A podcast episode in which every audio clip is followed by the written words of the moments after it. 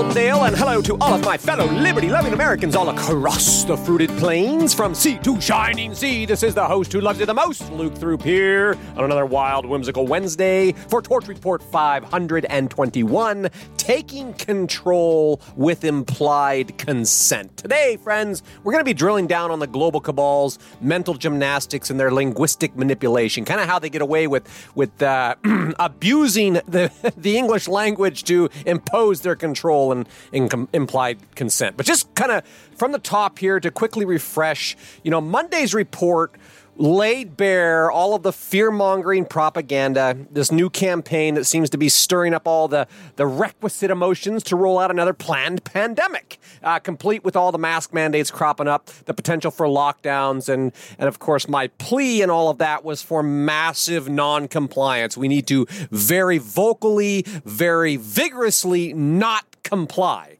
Now, Tuesday's report kind of extended that out a little bit. We looked back to history, taking a lesson on resistance out of the history book by diving into Thomas Jefferson's wisdom on how to go about disposing of tyrants and how to rein in our government overlords when they begin to run amok. So, you know, if you think about they're they, they're going to try to roll out this fear campaign, propaganda, driving panic, leading to preemptive measures and all that. We need to resist. How do we resist? We need to resist uh, forcefully if necessary in order to rein in our government. There has to be some protest and some pushback in a way that makes them pay attention. Really, the common theme in both reports was the need for we the people to rise up and reclaim our rights as individuals uh, and as communities and, and remind our leaders, whether at the local, the state, the federal level, uh, that they work for us. It's not the other way around. We're the masters, they're the servants.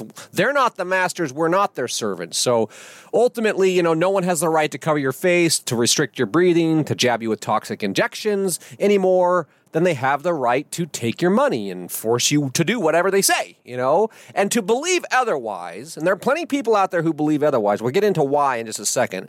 But for anybody who believes otherwise, you know, not only are they ignorant of natural reality, Meaning, in natural reality, somebody tries to restrict your breathing, you punch them in the nose, okay?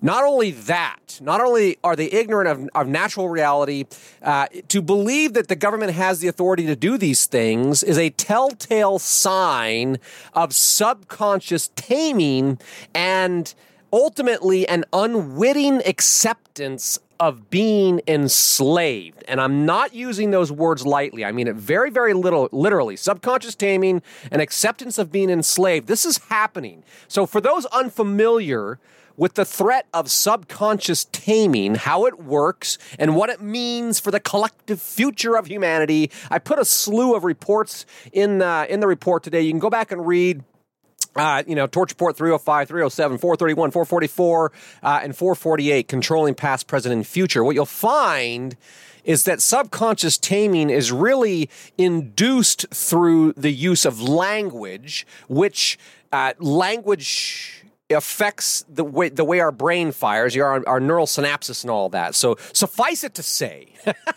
that this threat of subconscious taming supersedes the threat of political corruption, rigged elections, financial collapse, and planned pandemics. It, it supersedes all of that by several orders of magnitude.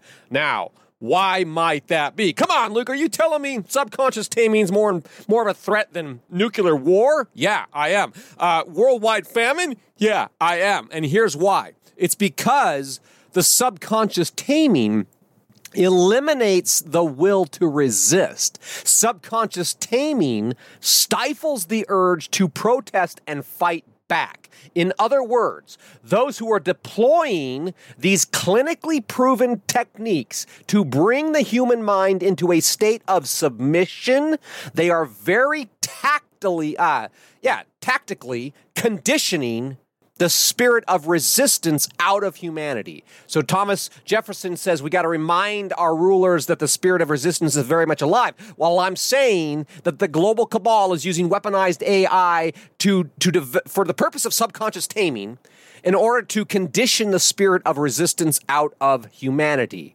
Thinking long term There's no greater threat to humanity than conditioned compliance at the planetary scale. Effectively, that would reduce the bulk of the human population to little more than slaves and serfs who know no better than to just obey their masters, right? They, have been subconsciously tamed. I'm just going to do what I'm told. Furthermore, given that subconscious taming takes possession of the mind at the biological level. We've looked at this science a lot, friends. So if you're new to the listening audience, please go back and review. Uh, just kind of skipping over some of the uh, some of the prior research here.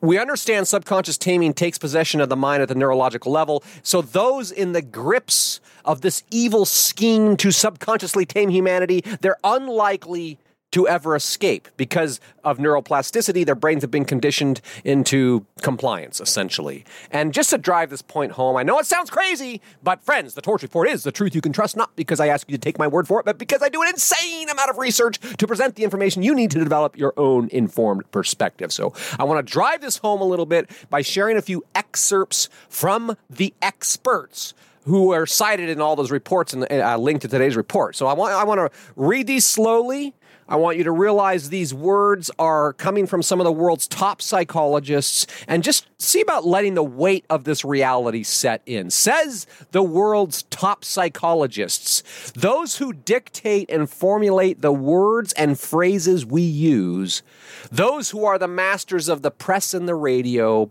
are ultimately the masters of the mind. Those who control the press, the radio, they're the masters of the mind. Now, political conditioning should not be confused with training or persuasion or even indoctrination. It's more than that. Political conditioning is tampering. It is taking possession of both the simplest and most complicated nervous patterns of man, pause, that's taking control of body and mind, okay? And this is what they say here. The psychologists say it is a battle for the possession of the nerve cells. Do we control the mind or does the mind control us? Going on, another excerpt, it is coercion. It is enforced conversion instead of conditioning man to an unbiased facing of reality. The seducer conditions him to catchwords, verbal stereotypes, slogans, formulas, and symbols. The ideal of totalitarian psychology is to tame men, to make them willing tools in the hands of their leaders. Like training, subconscious taming has the purpose of making actions automatic. Unlike training, it does not require conscious participation of the learner. Think about what that means. We can train ourselves, uh, you know, muscle memory and all that to get to the point where it's, you know, the action, the behavior is just automatic.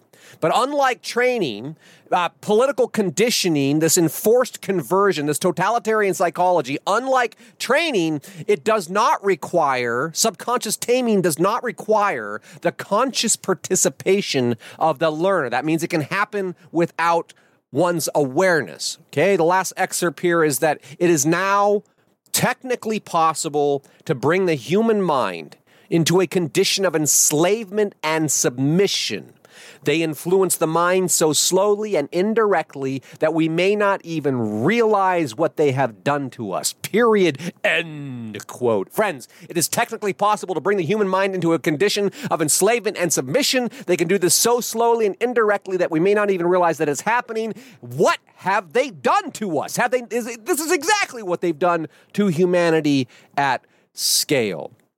They, they have pacified us. They have distracted us. They have conditioned us to trust the government. You know, it, it's a great American irony that over the course of just a couple of generations, we've gone from, I'm from the government and I'm here to help, those were used to be the nine most terrifying words, to quote Ronald Reagan. Uh, but we've moved from that point to a nation now more dependent on the government for help than ever before. As a matter of fact, to kind of put this dependency into uh, perspective today, I did I did uh, do a little research. I got some House Budget Committees and Ways and Means Committees charts and data in here for you. But according to the House Budget Committee, There are more people receiving welfare benefits today than at any time in our nation's history. And if government dependency could be summed up in a single chart, it would look like the one, the spiffy chart I put in the report here today. Hey, friends, if you're listening on a podcast platform, please know you just have to go to thetorchreport.com. Check out thetorchreport.com. You'll see the spiffy chart of federal transfer payments to individuals, and we're talking trillions of dollars. It almost looks like a hockey stick, the amount of dependency that's gone up.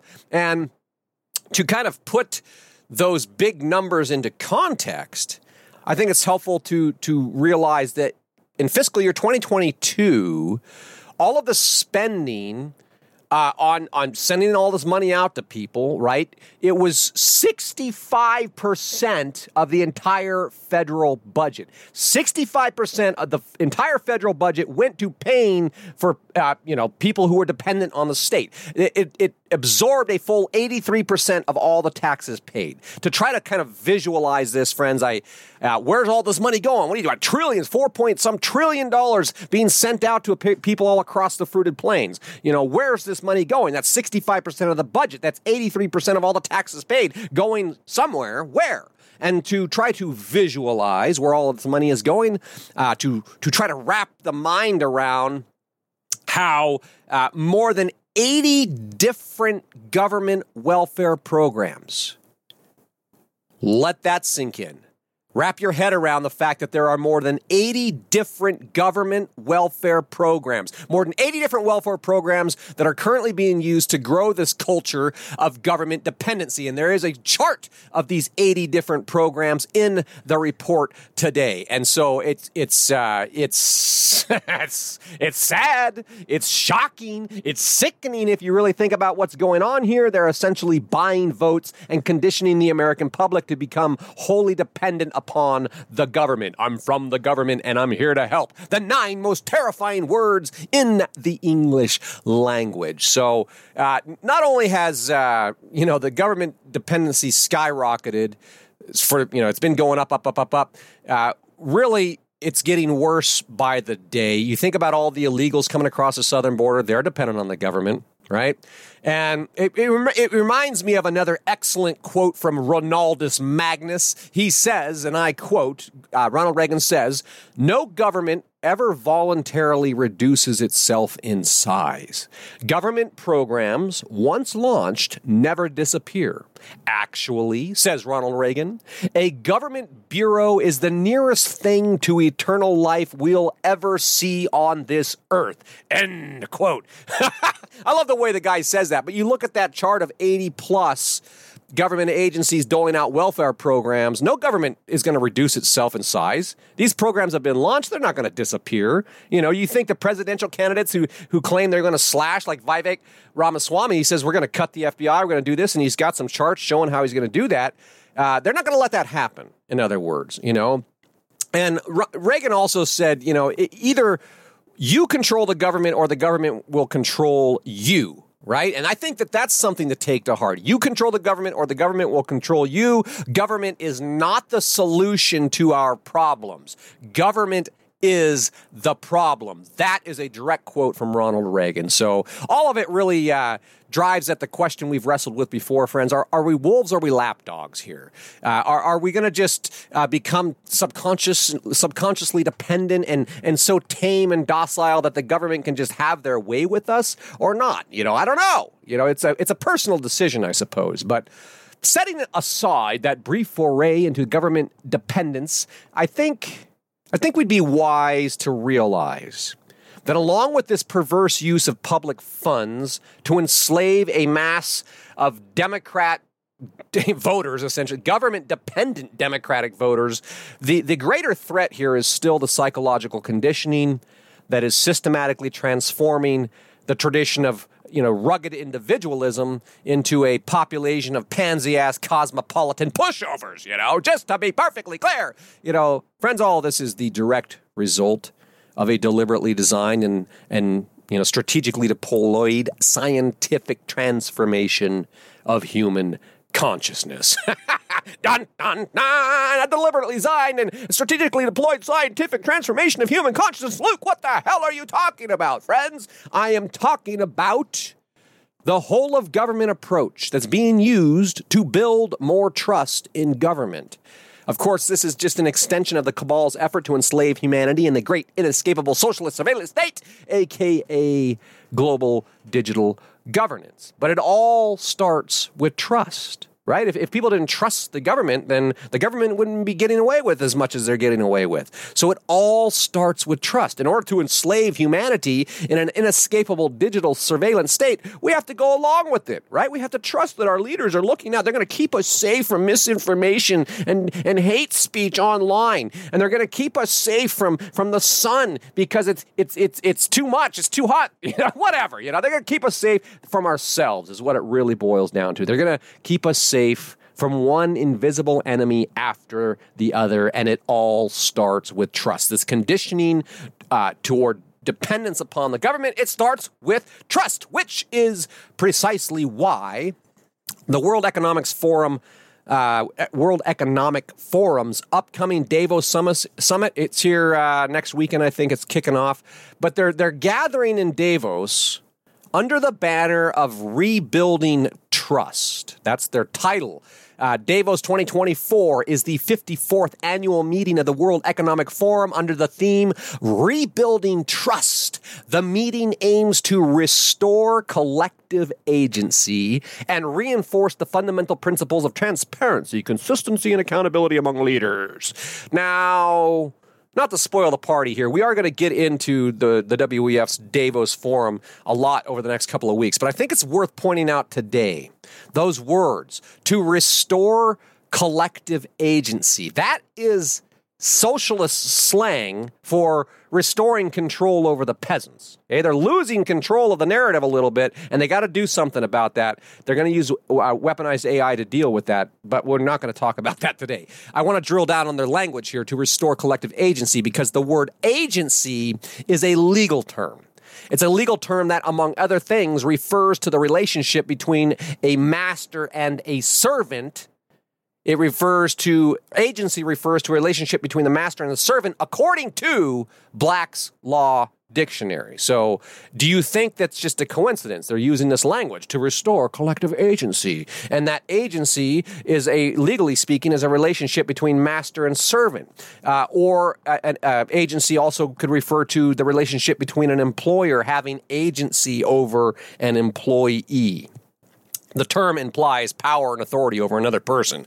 Uh, and also implied in this term, agency, is the consent by one person to another to be subject to this control. So, you know, to, for the for the WEF to say they're they're they're rebuilding trust, aiming to restore collective agency.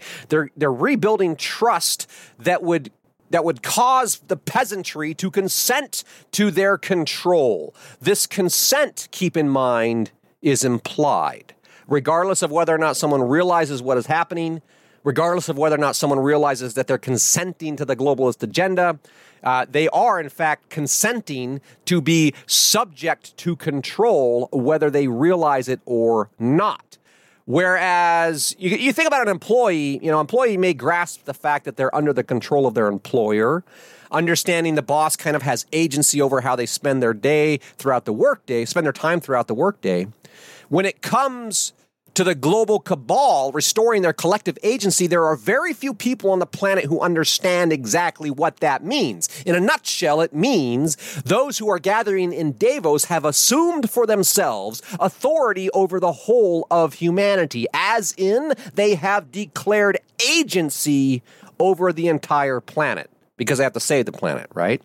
And since this term collective agency implies consent with their agenda, I also want to point out one more thing here. It's worth noting that in law, agency implies consent to be controlled. Okay? It's also worth noting that in law, silence is also consent. Silence is consent, legally speaking. More specifically, silence implies knowledge and the opportunity to act on it. So they assume you had the knowledge and you had the opportunity to act on it. Since you didn't say anything, that silence means you consented. Okay? And uh, without dorking out, I see the time here, without dorking out too much on the, the WEF's word choice, I find it utterly fascinating that by unpacking the language that they use, we can see their intentions plain as day. They, they, they intend to assume authority over our lives, just as a master assumes authority over a servant. And that through public silence, through public silence or perhaps through a lack of sufficient outcry, they can assume that humanity consents to their schemes. Friends, as I've said many times before, the radical depopulation agenda and the consolidation of total global control are being rolled out under the auspice of saving the planet. This is not a wild eyed conspiracy. This is Agenda 2030 and the Great Reset, which, in their own words, really spells out exactly how they plan to forcefully impose their will upon the rest of us. Um, and since public silence implies the knowledge and the opportunity to act, think about it. The global cabal, you know, specifically the 300 plus fig- public figures and, and more than 60 heads of state meeting in Davos, they can actually legally claim that we've consented to all of these centralized power schemes. In other words, friends, since they've told us what they're going to do, and since we failed to stop them from doing it, we must have just been okay with the plans in the first place. Does that make sense? That's how these sickos think. Uh, and of course, in reality, most of the public remains completely unaware of what's happening at the global level, uh, even though it's technically happening in the public square. You know, they're not trying to hide their agenda, they're trying to sell their agenda to anyone who will pay attention. And now, with the advent of weaponized AI and algorithmic social interventions, they are able to sufficiently warp the public psyche into accepting this master slave relationship on a planetary scale, whether you choose to consent or not. and therefore, resist we must, friends. And that is the message of my heart for today. We're have to extend this conversation in tomorrow. Uh, but, friends, if you're enjoying this podcast, please take the time to go to thetorchreport.com, find the heart, click the heart, give me some love, subscribe if you have not subscribed already. And of course, the greatest honor of all is if you share this podcast with everyone you know. Get out there and embrace this wild, whimsical Wednesday. Stay wise, friends. I'll look forward to talking to you again soon.